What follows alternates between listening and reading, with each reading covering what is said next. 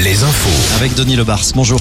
Bonjour, un nouveau concert de casseroles cet après-midi pour la visite d'Emmanuel Macron à Vendôme. La visite sur le thème des déserts médicaux, plusieurs centaines de manifestants.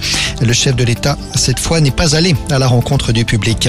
C'est officiel, Joe Biden sera bien candidat à sa propre succession à la tête des États-Unis. L'actuel président, âgé de 80 ans, compte briguer un second mandat et il pourrait avoir comme adversaire Donald Trump. Dans un sondage, une grande majorité des Américains souhaiteraient ne pas avoir à choisir entre ces deux hommes. Pierre Palmade, transféré au CHU de Bordeaux. Le comédien hospitalisé depuis son accident du 10 février en région parisienne reste sous contrôle judiciaire, mais il doit intégrer donc le service de soins et de réadaptation de l'hôpital bordelais. Une belle frayeur ce matin pour une famille du Mans évacuée d'urgence d'un appartement situé au dernier étage d'un immeuble dans le centre-ville. Le logement occupé par une mère de famille et deux enfants en bas âge a été le théâtre d'un incendie.